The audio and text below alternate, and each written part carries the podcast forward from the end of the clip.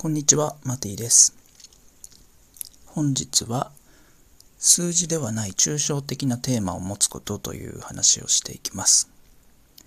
これは人生全般でも役に立つと思いますし、お仕事とかビジネスでも役に立つ内容になってきます。ビジネスの世界ですと、こう期限を決めて数値目標を決めてそこに向かって邁進していくことが評価されて素晴らしいとされることだと思うんですね。ところがですね、それは同時に数字が達成できなかった時とか、例えば1ヶ月後とか1週間後にここまで到達するということは今日1日ここまで行かなきゃいけないっていうそういう計算になってきますよね。その今日1日とか今日の午前中とかにやるべきことができなかった時にすごく嫌な気分になったり落ち込んだりあ自分ダメだなって思っちゃうじゃないですか。でそういうのってロスだと思うんですね。もしかしたら今日はダメかもしれないけど明日とか明後日はすごい調子が良くて今日の分を巻き返せるかもしれないにもかかわらずがっちりとねスケジュールとかタスクとかを組んでしまうとそういう無駄なテンションの落ち込みを経験してしまいます。あるいはあの今年うまくいったとしても来年も再来年も全く同じようにうまくいくとは限らないはずです。というのも例えばコロナとかね自然災害とかそういった予測できないことがあった時にそれでも全く同じパフォーマンスを発揮するっていうのはちょっと難しいんじゃないかな現実的じゃないんじゃないかなと思うんですね。でそういった数値目標を掲げているとオリンピック的な人生になっちゃうと僕は感じています。オリンピックっていうのはあの今年じゃあうまくいきました。ね今年すごい頑張って数値達成しましたと。で、じゃあ来年もまたやる。再来年も、3年後も4年後も、また同じように同じ数字、もしくはもっと上、自己記録を更新しよう。オリンピックってなんかそんな感じじゃないですか。スポーツの世界って。でも、ずっと常に更新していくって僕は難しいんじゃないかと思うんですね。僕も野球とか水泳部とかやってきましたけど、常に数字をクリアしていく、常にね、更新していくっていうのは年齢的にも、あの、無理があるんじゃないかと思うんです。でも数値目標を設定しちゃうと、なんとなくそういうプレッシャーのレースの中に自ら入ってしまいますよね。じゃあどうしたらそれを抜けられるのかというところで僕は抽象的なテーマを持つことが大事かなと考えています。数値目標があることでね、楽しくうまくやっていけるって人はそれでいいと思うんですけど、それによってちょっとしんどくなっちゃうって人は、ぜひ取り入れていただきたいアイディアです。抽象的なテーマ。例えばですね、僕だったらいかにね、日常にストレスがないかということは僕の人生のテーマの一つです。ちょっとなんだろう、ネガティブに聞こえるかもしれないんだけど、いかに日常にストレスがないかっていうのは僕の判断基準なわけですね。例えばじゃあ、うん単価10万円ぐらいのお仕事をもらえる機会があったとします。単価10万円ぐらい。まあいいお仕事、いいお金ですよね。10万円入るんだったら。ところがじゃあそのお仕事をくれる人がちょっと嫌な人とか、あるいはその人と一回関係を持つと、その後も長くにわたって関係性を続けなきゃいけない。何かコミュニティに所属することによってその仕事が得られるとか。でこれ僕は嫌なんですね。嫌な人と関係を持ってでもお金を得るっていうのはちょっと嫌ですね。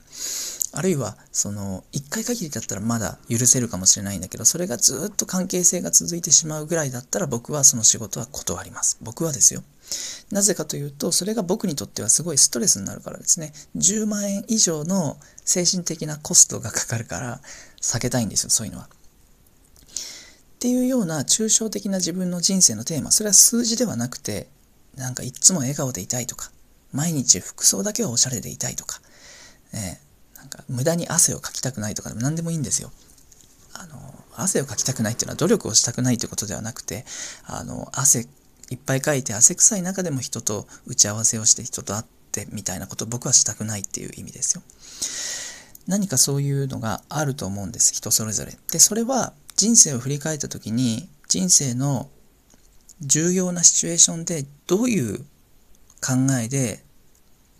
道を決めてきたか振り返ってもらえると自分の人生において大切なテーマが見えてくるはずです。例えばですね僕は受験経験ってないです。高校受験も結局してないし大学も受験せずに指定校推薦とか推薦で入学しています。でなぜかというとですね中学生の時にもう勉強が嫌になっちゃったんですね。勉強自体は成績は全然悪くはなかったんですけど勉強がすごく嫌になっちゃったし何かその試験のために一生懸命になってる人たちがバカバカしく見えたんですね。周りの人たちが。申し訳ないんだけど本当にバカバカしく見えたし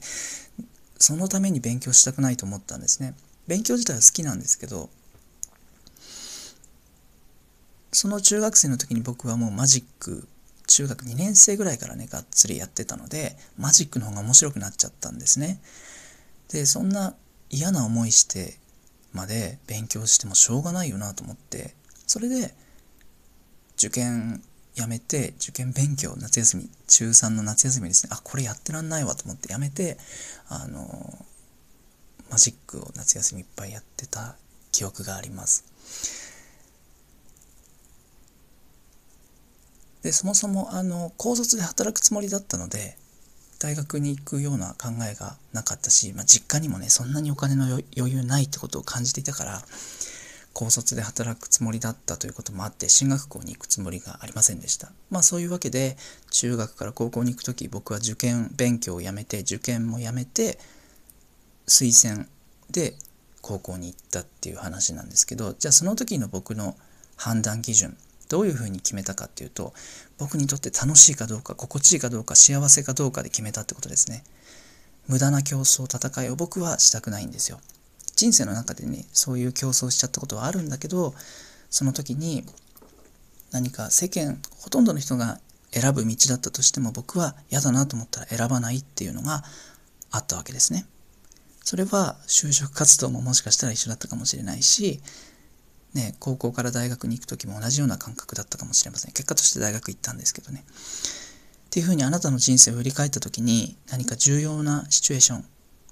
でどういうふうにその A か B か迷った時 A か B か C か迷った時に一つ道を決めた時にどういう理由で決めたのかそれは人生の一つのワンシーンだけれども他の部分でもね同じような選択をしていることに気づけるはずです人生の些細なことでも人間関係とか恋愛もあったかもしれないし家電を買う時とかねにもあったかもしれないし、えーと、ランチどこで食べようかなっていうのを決める時にもあるかもしれないしもちろんお仕事とか趣味の中でもそういうことがあるかもしれません。それを振り返ってもらうもらうと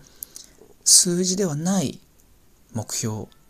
人生を選んでいく進んでいく基準が見えてきます。それはあなたにとってはすっごい自然なもので当たり前のもので大切なものだからモチベーティブに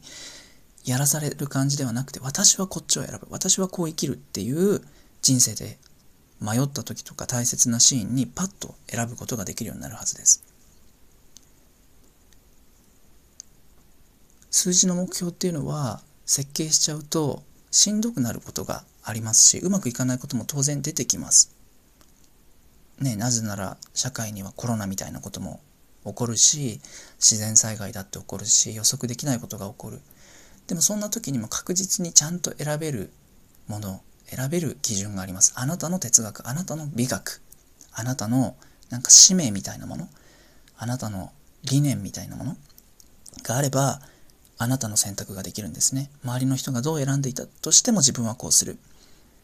お金だけじゃない基準。お金だけを基準にしちゃうとさっき言ったようにオリンピックみたいにレースになっちゃいますからまた今回も金メダル取ってやろう。次も金メダル取ってやろう。次も1位になってやろうって思うと望まないレースをしちゃうんですね。そんな時に大事なのがあなたの価値基準。あなたの人生の哲学美学美意識。それはあなたの人生の中にずっとあってこれまでもきっとなんとなくちゃんとそういう選択をしてきたはずでこれからもそのあなたの抽象的なテーマっていうのはあなたを大切なところに導いてくれるはずです。